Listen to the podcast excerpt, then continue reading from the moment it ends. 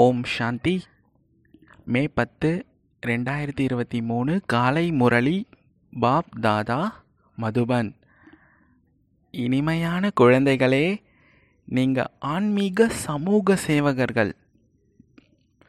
நீங்கள் தான் பாரதத்தையே சொர்க்கமாக்குற சேவை செய்கிறீங்க துக்கதாமத்தை சுகதாமமாக மாற்றணும் ஆமாம் எல்லா பொருளுமே புதுசுலேருந்து பழசாகும்.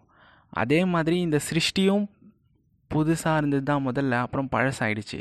இதை மறுபடியும் புதுசாகிறதுக்கு தான் நாம் சேவகர்களாக இருக்கிறோம். ஆன்மீக சமூக சேவகர்கள்.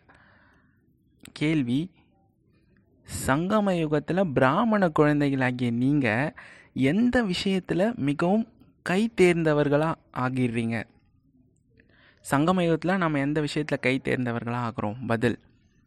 ஏன்னா மனித ஆத்மாக்கள் எல்லாருடைய மன ஆசைகளையுமே நம்ம பூர்த்தி செய்கிறோம் அவங்களுக்கு என்ன ஆசை இருக்குன்னா இந்த கலியுக கலிகாலத்தில் கஷ்டப்பட முடியல அவங்களால. ஐயோ எங்கே திரும்பினாலும் டிப்ரெஷனு ஸ்ட்ரெஸ்ஸு இதுதான் இருக்குது.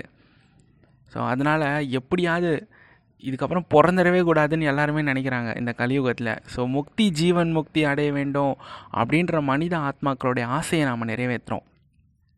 நாடகப்படி அது அமையுது. அதை நீங்கள் தான் பூர்த்தி செய்கிறீங்க எப்படி பூர்த்தி செய்கிறோன்னா ஞானத்தின் மூலமாக இறைவன் யாருன்ற ஞானத்தை டைரெக்டாக நம்ம கொடுக்கும்போது முக்தி ஜீவன் முக்தி எப்படி அடையிறதுன்றது அவங்களுக்கு தெரியும். நீங்கள் அனைவருக்குமே அமைதிக்கான வழியை சொல்கிறீங்க சாந்தி எங்கோ காட்டில் கிடைக்காது. காட்டுக்கு போனால் அமைதி கிடைக்காது. ஆனால் ஆத்மாவின் சுய தர்மமே சாந்தி தான். சரீரத்திலிருந்து விடுபட்டு பாபாவை நினைவு செஞ்சிங்கனாலே சுகம் சாந்தியினுடைய ஆஸ்தி கிடைக்கும். பாடல். முகத்தை பார் ஆத்மா. ஓம் சாந்தி. எல்லையற்ற தந்தை தன்னுடைய செல்ல குழந்தைங்களுக்கு புரிய வச்சிட்ருக்காரு. எந்த குழந்தைங்க பாபாவை தெரிஞ்சுக்கிட்டீங்களோ மேலும் பாபாவுடைய சரணத்தில் வந்திருக்காங்களோ அந்த குழந்தைங்களுக்கு தான் புரிய வைக்கிறாரு. ஏன்னா இந்த நாடகத்தில் எல்லாருமே பாபாவுடைய குழந்தைங்க தான். ஆனால் இங்கே அவங்க எல்லாருமே பரந்தாமத்தில் இருக்கும்போது எல்லாரும் பாபாவுடைய குழந்தைங்க. ஆனால் நாடகத்தில் வரும்போது சில பேர் தான் டைரக்ட் குழந்தையாகிறாங்க. அந்த பாக்கியம் கல்பகல்பமாக கொஞ்சம் பேருக்கு தான் கிடைக்குது. அவங்களுக்கு தான் பாபா இப்போ புரிய வைக்கிறாரு. பிரபு உங்களுடைய சரணத்தில் வந்திருக்கோம் அப்படின்னு நீங்கள் சொல்கிறீங்க எப்போ சரணம் கிடைக்குது அப்படின்னா எப்போ பாபா வராரோ மேலும் குழந்தைங்களுக்கும் புரிய வைக்கிறாரோ அப்போ தான் சரணம் கிடைக்குது. பக்தர்கள் பகவானுடைய சரணத்தில் வராங்க. ஏன்னா இங்கே அனைவருமே துக்கம் உடையவர்களாக இருக்காங்க. துக்கம் இருக்கவே தான் இந்த மாயா ஏன் இந்த நாடகத்தில் இருக்குன்னா இறைவன் கூட நம்மளை ஒன்று லிங்க் பண்ணுறதுக்கு தான் இருக்குது இந்த மாயாவே. பாரதம் துக்கதாமமாக இருக்குது. ஒருத்தவங்க இன்னொருத்தவங்களுக்கு துக்கம் தான் கொடுக்குறாங்க. இப்போ உங்களுடைய அன்னப்பறவைகளின் சபை கூடியிருக்குது. இங்கே தூய்மையான குழந்தைங்களை தவிர வேறு யாருமே வர முடியாது. அதாவது பாபா சொல்கிறாரு குழந்தைங்களே தூய்மையான பாரதத்தை தான் நம்ம சுகதாமம்னு சொல்கிறோம் மற்றபடி இந்த கலியுகம் துவாபரயுகத்தில் சுகம் கிடையாது. சுகதாமம் கிடையாது அதெல்லாம். சரிங்களா? இந்த சுகம்னு தனியாக ஒரு கண்டம் அப்படின்னா அது சத்தியுகம் திரேதாயுகம் தான்.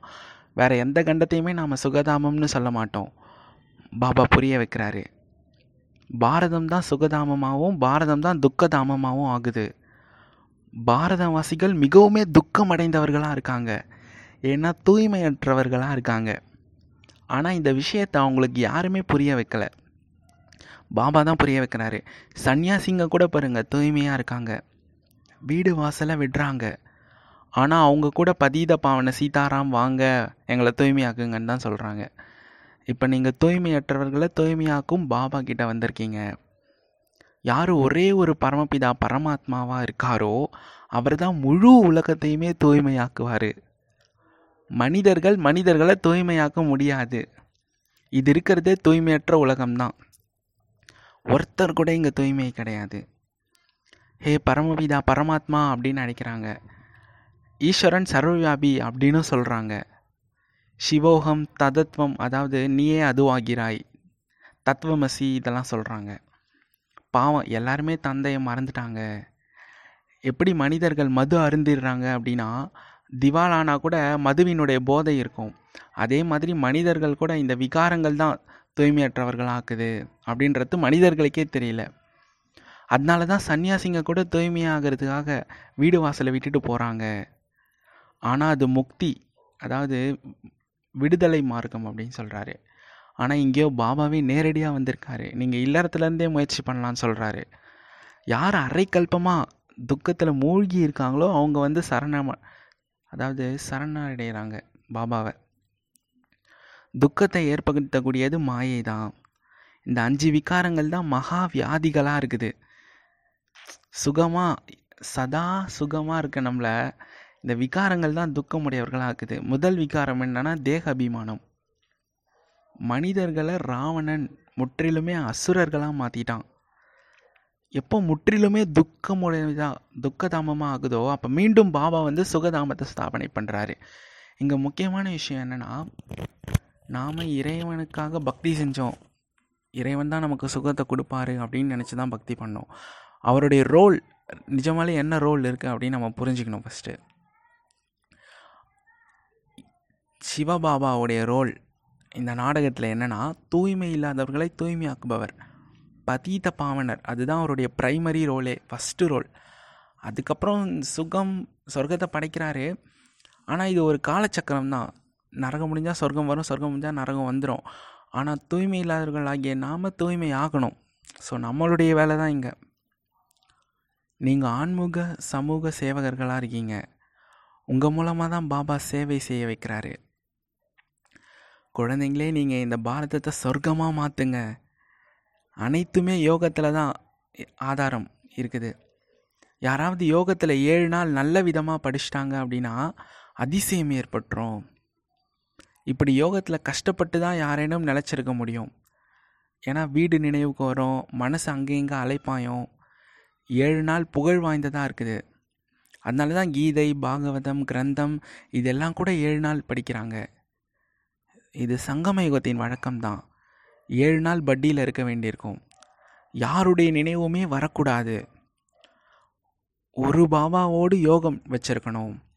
ஏழு நாள் இந்த ஒரே ரசனையில் இருக்கிறது ரொம்ப ரொம்ப கஷ்டம்தான். குழந்தைங்களாகிய உங்களுடைய நினைவு சின்னம் கூட இங்கே தான் இருக்குது. இப்போ நீங்கள் மரத்துக்கு கீழே அமர்ந்து ராஜயோகத்திற்காக தவம் செய்கிறீங்க ஜெகதாம்பாவும் இருக்காங்க அப்படின்னா குழந்தைங்களாகிய நீங்களும் இருக்கீங்க. நீங்கள் அனைத்து மனிதர்களின் மன ஆசைகளையும் பூர்த்தி செய்கிறீங்க ஏன்னா எல்லாருக்குமே சொர்க்கத்துக்கு போகணுன்றது தான் ஆசை. அதுக்காக தான் தான தர்மம்லாம் பண்ணுறாங்க ஆனால் ஞானத்தை தானம் பண்ணுறது மூலமாக சொர்க்கத்துக்கு போக முடியும். மனிதர்களுக்கு முக்தி ஜீவன் முக்தியினுடைய பலனை கொடுக்கக்கூடியவங்க நீங்கள் தான் சொல்கிறாரு ஸோ நீங்கள் கை தேர்ந்தவர்களாக இருக்கீங்க. முக்தி ஜீவன் முக்தி அப்படின்னு எது சொல்லப்படுது? யார் கொடுக்குறாங்க அப்படின்றது யாருக்குமே தெரியாது. தூய்மையற்ற உலகத்தில் யார் வந்து நம்மளை தூய்மையாக ஆக்க முடியும்? சன்னியாசி மக்கள் எல்லாருமே சாந்திக்காக தான் வீடு வாசலை விட்டுறாங்க. அமைதிக்காக தான் வாழ்கிறோமே காட்டுக்கு போகிறாங்க ஆனால் அங்கே சாந்தி கிடைக்காது. ஆத்மாவின் சுய தர்மமே சாந்தி தான். ஆனால் மனிதர்கள் வெளியே தேடுறாங்க. ஆத்மாவின் சுய தர்மம் சாந்தி என்பது யாருக்குமே தெரியாது. ஸோ ராணியின் மாலை போல் அப்படின்னு ஒரு கதை இருக்குது. அதாவது ஒரு ராணி இருப்பாங்க. அவங்க அவங்களுடைய நெக்லஸை குளிக்கும் போது எங்கேயோ வச்சுருவாங்க. அதுக்கப்புறம் அதை மறந்துடுவாங்க பார்த்தா அவங்க கழுத்திலே தான் அது இருக்கும். அதானே வெளியே தேடிட்டே இருப்பாங்க. அதே மாதிரி சாந்தியின் நம்மளுடைய சுய தர்மம்ன்றதே மறந்து கோவிலுக்கும் மலைகளுக்கும் சென்று தேடுறோம். ஸோ இதெல்லாமே கர்மேந்திரியங்கள் தான்.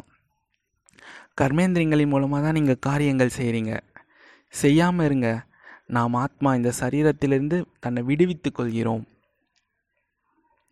எப்படி ஆத்மா இரவில் தூங்கும்போது விடுபட்ட ஸ்டேஜுக்கு போயிடுது. அதாவது சைக்காலஜியில் சொல்லியிருக்காங்க. தூக்கத்துக்கும் இந்த யோகத்துக்கும் பெரிய டிஃப்ரென்ஸ் கிடையாது அப்படின்னு சொல்லியிருக்காங்க. எப்படின்னா தூங்கும்போதும் நம்ம ஒரு மனமற்ற நிலைக்கு போயிடுறோம். சரிங்களா? அதுதான் டீப் ஸ்லீப்பு ஆனால் அப்போ ஆத்மா உடலில் தான் இருக்குது. ஆனால் அப்போ நாம் தூங்கிடுறோம். யோகான்றது என்னென்னா நம்ம விழிச்சிருக்கிற ஸ்டேஜ்லேயே மனமற்ற நிலைக்கு போகிறது அதாவது நான் ஆத்மா அப்படின்ற நிலைக்கு போயிடுறது. ஆத்மாவை தவிர வேறு எதுவுமே இல்லை அந்த நிலைக்கு போயிடுறது. இதுதான் தூக்கத்துக்கும் யோகத்துக்கும் உள்ள டிஃப்ரென்ஸு ஸோ அது உறக்கம்னு சொல்லப்படுது. இங்கே நீங்கள் அமைதியாக மட்டும் இருக்கீங்க. நான் கர்மேந்திரியங்கள் மூலம் காரியங்கள் செஞ்சு படைஞ்சிட்டேன் அப்படின்னு ஆத்மா தான் சொல்லுது. நல்லது தன்னை சரீரத்திலேருந்து விடுவிச்சுக்கோங்க. ஸோ இந்த கர்மேந்திரியங்கள் கர்மம் செய்கிறதுக்காக தான் இருக்குது. இந்த ஞானத்தை பாபா தான் கொடுக்குறாரு. சரீரத்துலேருந்து விலகி இருங்க. எதுவும் பேசாதீங்க. பேசுறதுக்கான வேலையே இல்லை. ஆனால் அப்படி விடுபட்டு எது வரைக்கும் அமர்ந்திருப்பீங்க? கர்மம் இல்லாமல் இங்கே யாருமே இருக்க முடியாது. ஏன்னா நாம் இருக்கிறதே கர்மக்ஷேத்திரத்தில் தான். சரிங்களா? அதான் சொல்கிறாரு விலகி இருக்கீங்க ஆனால் கூடவே பலனும் வேண்டும். வெறும்னே விலகி இருக்கிறது மூலமாக எந்த பலனும் ஏற்படாது. விலகி இருந்து என்னை நினைவு பண்ணீங்க அப்படின்னா உங்களுக்கு நன்மை கிடைக்கும். சக்தியும் கிடைக்கும். பாபா தன்னுடைய குழந்தைங்களுக்கு புரிய வைக்கிறாரு. குழந்தைங்களே இது ஞான இந்திர சபை. இங்கே நீங்கள் எல்லாருமே ரத்தினங்களாக அமர்ந்திருக்கீங்க. யாராவது கல் புத்தி உடையவங்க வராங்க அப்படின்னா அவங்க வாயுமண்டலத்தையும் கெடுத்துடுறாங்க. ஏன்னா சிவபாபாவின் நினைவில் வந்துகிட்டே இருக்காங்க. நல்லா யோகா பண்ணுறவங்க சிவபாபாவுடைய நினைவில் வராங்க. கல் புத்தியாக இருக்கிறவங்க நண்பர்கள் உறவினர்கள் இவங்களுடைய நினைவிலே தான் இருக்காங்க. நீங்கள் உங்களுடைய தந்தையை நிரந்தரமாக நினைவு செய்யணும். இது ஒன்றும் பொதுவான சத்சங்கம் கிடையாது. இது பெரிய பல்கலைக்கழகம். மருத்துவ கல்லூரியில் கூட பாருங்கள் மெடிக்கல் காலேஜில் யாராவது படிக்காதவங்க போய் உட்காடுறாங்க அப்படின்னா அவங்களுக்கு ஒன்றுமே புரியாது. அவங்கள அனுமதிக்கவும் மாட்டாங்க. வெறும்னே பார்க்கறது மூலமாக எதையும் புரிஞ்சிக்க முடியாது. ஸோ இந்த ஞானத்தை கூட தூய்மையற்ற விகாரிகளால் புரிஞ்சிக்க முடியாது. ஏன்னா இந்த ஞானம் தங்கணும். பாயிண்ட்ஸ் ஞாபகம் வரணுனாலே புத்தி தூய்மையாக இருக்கணும். சரிங்களா? அப்போ தான் அதனால் அப்படிப்பட்டவங்களுக்கு இங்கே அனுமதி கிடையாது. நாங்கள் வகுப்புக்கு வரலாமா? சொற்பொழிவை கேட்கலாமான்னு யார் வேணால் கேட்கலாம். ஆனால் இதன் மூலமாக புரிஞ்சிக்க முடியாது. ஏன்னா தூய்மையாக இருந்தால் தான் ஞான அந்த அமிர்தம் ஞான அமிர்தம் போய் புத்தியில் தங்கும். ஸோ இந்த தூய்மையற்ற நிலையிலேருந்து தூய்மையான தேவதையாக ஆவதற்கான பல்கலைக்கழகம். ஸோ இங்கே அப்படிப்பட்டவங்களை அனுமதிக்கப்படுறது கிடையாது. பாபாவை தெரிஞ்சிக்க முடியாது. பாபா மறைமுகமாக இருக்கார். பாபாவிடமிருந்து எப்போவுமே சுகத்திற்கான ஆஸ்தி எடுக்கிறதுக்காக எல்லையற்ற பாபாவின் சரணத்தில் வந்திருக்கோம். பாபா அவரே சொல்கிறாரு இந்த பிரம்மாவின் சரீரம் இருக்கிறதே இது பல பிறவிகளின் கடைசி பிறவியில் இவர் இருக்கார். வானப்பிரஸ்த நிலையில் இருக்கார். அறுபது வயசுக்கு மேலே இருக்கார். ஸோ அது பிரம்மா கூட நிறைய சாஸ்திரங்கள் படித்தார் நான் இப்போ அனைத்து வேத சாஸ்திரங்களுடைய சாரத்தை அவங்களுக்கு ஷார்ட்டாக புரிய வைக்கிறேன். ஷார்ட் அண்ட் ஸ்வீட்டாக பாபா புரிய வைக்கிறாரு.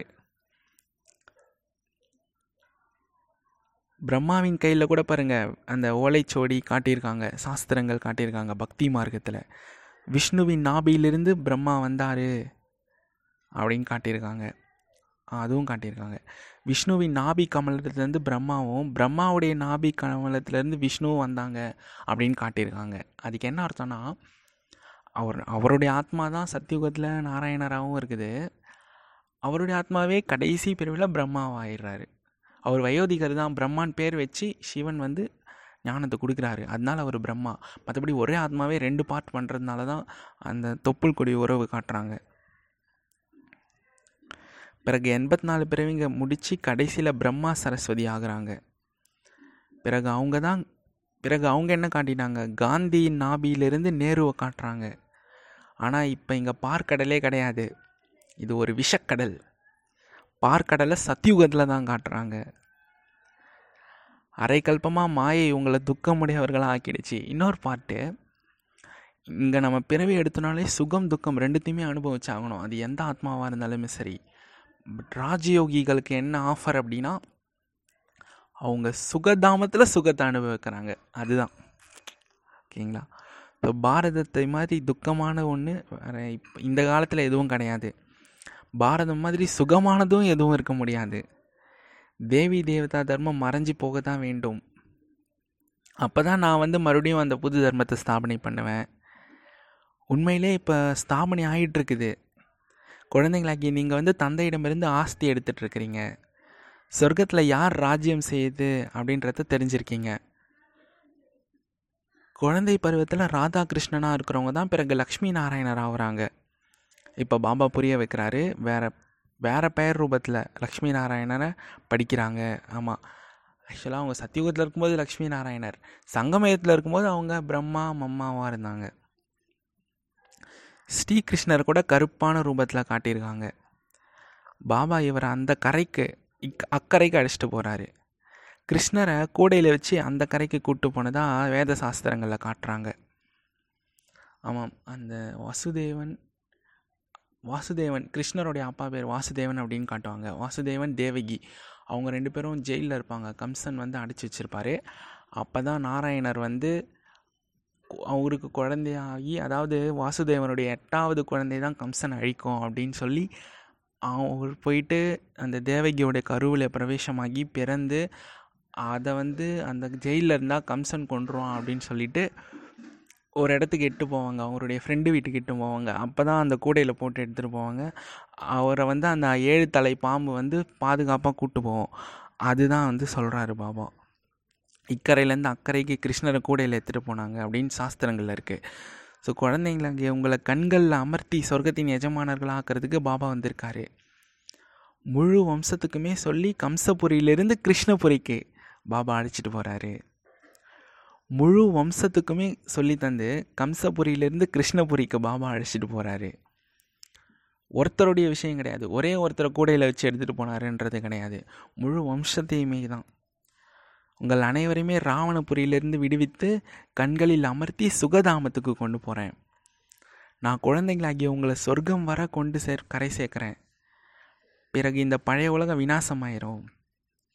சண்டையின் விஷயம் கூட சாஸ்திரங்களில் இருக்குது. ஆனால் எதையும் புரிஞ்சிக்கல.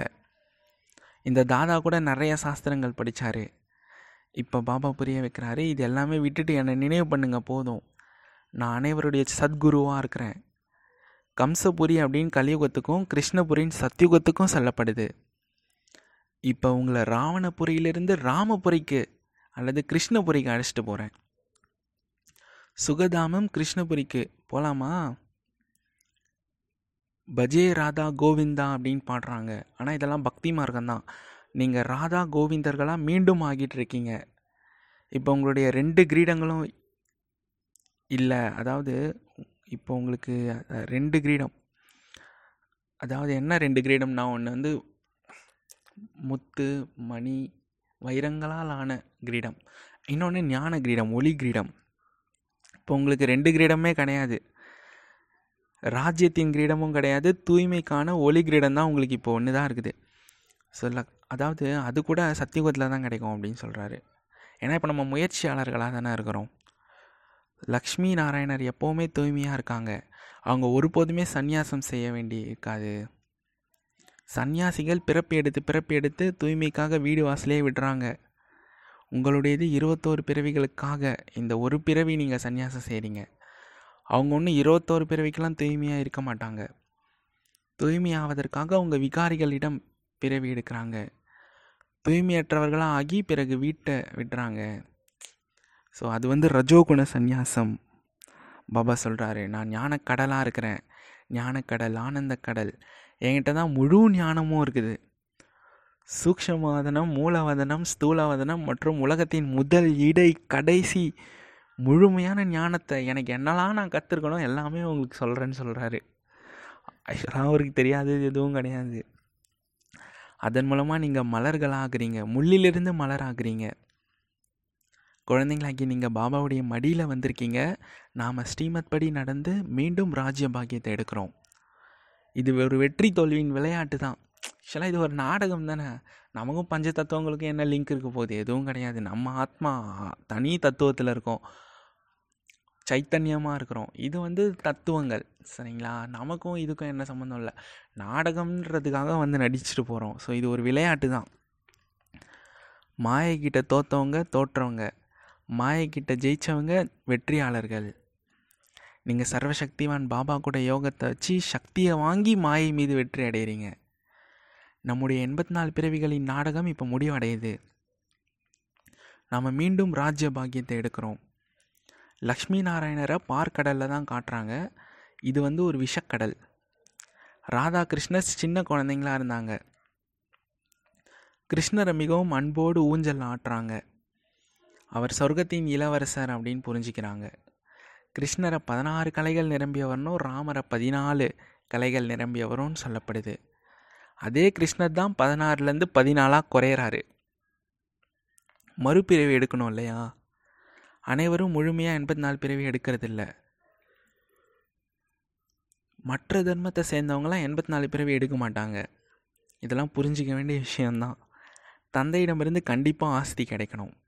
அவர் தான் சொர்க்கத்தை படைக்கிறவராக இருக்கார். அப்போ அவசியமாக சொர்க்கத்தின் எஜமானராக தான் மாற்றுவார் அந்த தந்தை பரந்தாமத்தில் வசிக்கிறாரு.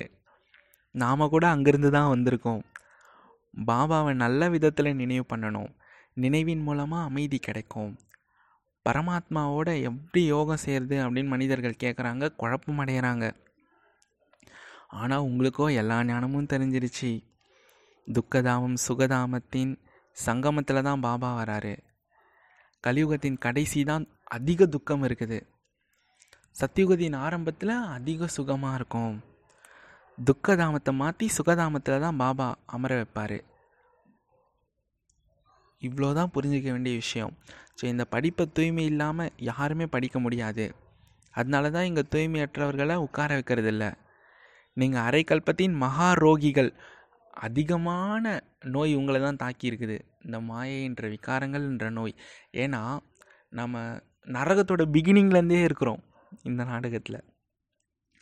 மற்ற ஆத்மாக்கள் எல்லாம் பெரும்பாலான ஆத்மாக்கள் பார்த்திங்கன்னா கலியுகத்தில் மட்டும்தான். கடைசி நூறு வருஷத்தில் தான் அவங்க பிறவியை எடுப்பாங்க.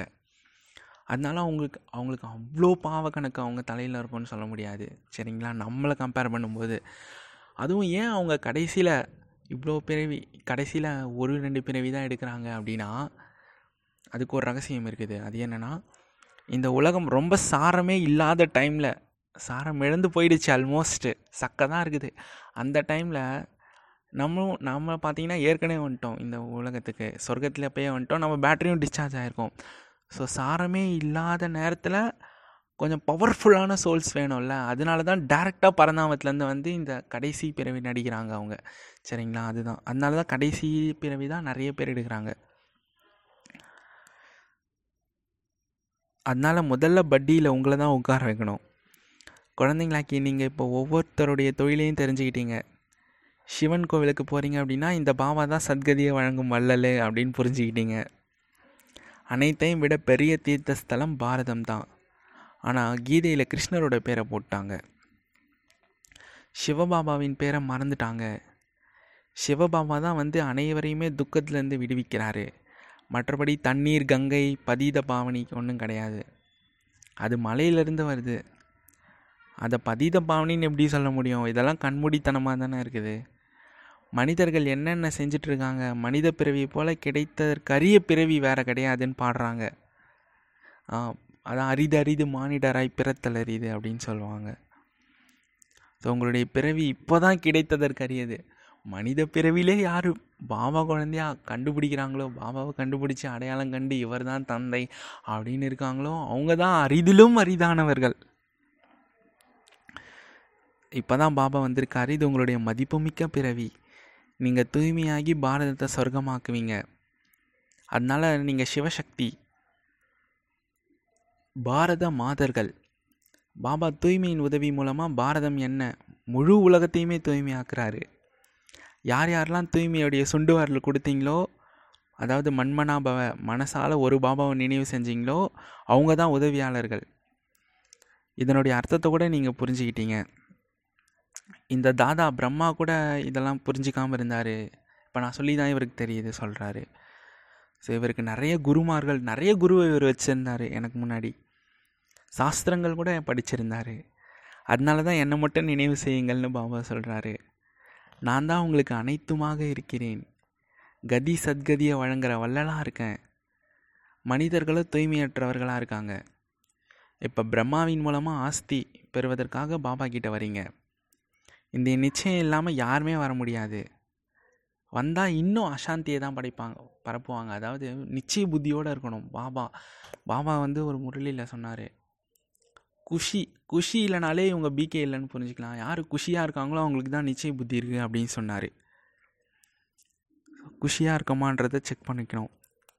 ஸோ மனிதர் அவர் என்ன சொன்னார்னா மனிதர்கள் தொடர்பு கெட்ட வாயுமண்டலம் எது வந்தாலும் குஷி குறையக்கூடாது. அவங்க தான் ஹண்ட்ரட் பர்சன்ட் நிச்சய புத்தி உடையவர்கள் அப்படின்னு சொன்னார். ஸோ நீங்கள் பாரதத்தை உயர்ந்த அமைதிக்கு கொண்டு போகிறீங்க இதுதான் ஸ்தாபனையின் காரியம். இதை மனிதர்கள் செய்ய முடியாது. நீங்கள் கூட சிவபாபாவுடைய உதவி மூலமாக தான் செய்கிறீங்க உங்களுக்கு என்ன பரிசு கிடைக்குது கைமாறா அப்படின்னா சொர்க்கத்தின் எஜமானர்களாக நீங்கள் ஆகுறீங்க. அப்படிப்பட்ட தந்தையினுடையவர்களாக ஆன பிறகு நிச்சய புத்தி இல்லைன்னா மாயை ஒரே அடியாக சாப்பிட்றோம் இந்த நிச்சய புத்தினா என்ன? சந்தேக புத்தி தான் நிச்சய புத்தி. இது இப்படி இருக்குமா? இல்லை இருக்காதா? அப்படின்னு கண்டினியூவாக யோசிச்சுட்டே இருக்கிறது. அதுதான் சந்தேக புத்தி. அது மாயை கண்டிப்பாக வரதான் செய்யும். நாம் தான் ஸ்ட்ராங்காக இருக்கணும். நல்லது. இனிமேலும் இனிமையான காணாமல் போய் மீண்டும் தேடி கண்டெடுக்கப்பட்ட செல்லமான குழந்தைகளுக்கு தாயும் தந்தையுமாகிய பாப் தாதாவின் அன்பு நினைவுகள் காலை வணக்கம். ஆன்மீக குழந்தைகளுக்கு ஆன்மீக தந்தை நமஸ்தே. ஆன்மீக தந்தைக்கு. ஆன்மீக குழந்தைகளின் நமஸ்தே. தாரணைக்கான முக்கிய சாரம் ஒன்று. இந்த ஒரு பிறவியில் பழைய உலகத்திலேருந்து சந்நியாசம் செஞ்சு பாபாவுக்கு உதவியாளராக ஆகுங்க. இதில் நம்ம தெரிஞ்சுக்கலாம் நம்ம எந்த லட்சத்தில் பக்தி பண்ணியிருக்கோன்னு. தூய்மை என்னும் விரலை கொடுங்க. மனதின் மூலமாக எப்பயுமே ஒரு பாபாவை நினைவு பண்ணுங்கள் இங்கே பாபாவுடைய உதவியாளர் அப்படின்னா தூய்மையாக இருக்கணும் ஃபஸ்ட்டு ரெண்டாவது விகாரங்களை சந்நியாசம் பண்ணிடணும். மூணாவது ஏற்கனவே செஞ்சு வச்ச பாவம் பெண்டிங்கெல்லாம் அழிக்கணும். இது மூணு விஷயம் இருந்தால் போதும். இது மூணும் நீங்கள் செஞ்சிங்கனாலே மிகப்பெரிய உதவியாளர் தான் இறைவனுக்கு. இறை சேவை செய்கிறீங்கன்னு அர்த்தம். ரெண்டாவது பாரதத்தை உயர்ந்த அமைதிக்கு கொண்டு போகிற சேவை செய்யுங்க. இந்த சரீரத்துலேருந்து விலகி பாபாவுடைய நினைவுலேருந்து சக்தியை எடுங்க. ஏன்னா நமக்கு இப்போ சக்தி கிடையாது. அதனால தான் மாயையை நம்மளை அடிக்கிறான். சக்தி வேணும்னா சர்வசக்திவான் தந்தையை நினைவு பண்ணுங்க. அமைதியின் தானம் கொடுங்க. முக்தி ஜீவன் முக்திக்கான வழியை சொல்லுங்கள் வரதானம் ரொம்ப அருமையான வரதானம். மூன்று காலங்கள் மூன்று உலகத்தின் ஞானத்தை தாரணை பண்ணி புத்திவானாகக்கூடிய விக்ன வினாசக்காகுங்க மூன்று காலங்கள் மூன்று உலகின் ஞானத்தை தாரணை பண்ணுங்கள் முக்காலமும் நமக்கு தெரியும். திரிகாலதரிசி ஆகிட்டார் பாபா. மூன்று உலகத்தின் ஞானமும் தெரியும். த்ரீலோகநாத் ஆக்கிட்டாரு. தீர்க்க தரிசனமாகவும் நம்மளை ஆக்கிட்டாரு. ஸோ எல்லாமே உங்களுடைய புத்தியில் இருக்குது. அதனால் விக்ன வினாசக் தடைகளை வென்றவர் ஆகுங்கள் இவர் தான் விநாயகர்னு நம்ம சொல்கிறோம் விநாயகர்னா யார்? விக்ன வினாசக் தடைகளை வென்றவர். விளக்கம். யார் மூணு காலங்கள் மூன்று உலகத்துடைய ஞானத்தை தெரிஞ்சிருக்காங்களோ அவங்க தான் புத்திவான். அதாவது கணேஷ் அப்படின்னு சொல்லப்படுறாரு. கணேஷ் என்றால் விக்ன வினாசக் அவர் எந்த ஒரு பரிஸ்திதியிலுமே விக்ன ரூபமாக மாட்டார். பரிஸ்திதினா வர வெளி சூழ்நிலைகள் பிரச்சனைகள் இது எல்லாத்துலேயுமே இருந்தும் தடைகள் வந்தால் கூட அவர் விக்ன விநாஷக்காக இருப்பார். யாராவது தடை ரூபமாக இருந்தால் கூட நீங்கள் விக்ன வினாசப்பாகிடுங்க இதனால் விக்னங்கள் அழிஞ்சு போயிடும் அதான் தடைகளை வென்ற ஆத்மாக்கள் அதாவது விக்ன வினாசக் ஆத்மாக்கள் சூழ்நிலை வாயுமண்டலத்தை கூட மாற்றுவாங்க அதை வர்ணனை செய்ய மாட்டாங்க. சரிங்களா? மாற்ற தான் அவங்களால மாற்ற தான் அது முடியும். அதுக்கு கட்டுப்பட்டு அடங்கிட முடியாது. எந்த தடைகள் வந்தாலும். ஸோ விக்ன விநாசக்காகுங்க. ஸோ இன்றைக்கி சொமான் நான் விக்ன விநாசக் ஆத்மா அப்படின்ற ஸ்திதியில் இருங்க. ஆமாம் விநாயகருக்கு எவ்வளோ மகிமை பக்தி மார்க்கத்தில் தெரியும்ல உங்களுக்கு. ஸ்லோகன் தன்னுடைய நடத்தை மற்றும் முகத்தின் மூலமாக சத்தியதாவின் பண்பை அனுபவம் செய்வது தான் உயர்ந்த தன்மையாகும். தன்னுடைய நடத்தை மற்றும் முகம் ரெண்டுத்தின் மூலமாக உண்மை. உண்மைனா என்ன? பாபா சொல்கிற ஞானம் தான் சத்தியம். இதை நாம் வெளிப்படுத்தணும். இந்த பொய்யான கண்டத்தில் சத்தியத்தை பரப்பணும். இவங்க தான் யார்? உயர்ந்த தன்மை. இதுதான் உயர்ந்த தன்மை உலகத்திலே அப்படின்னு சொல்கிறாரு ஓம் சாந்தி. நன்றி பாபா. ஓம் சாந்தி பாபா ஓம் சாந்தி ஓம் சாந்தி. எல்லாருக்கும் ஓம் சாந்தி. நன்றி.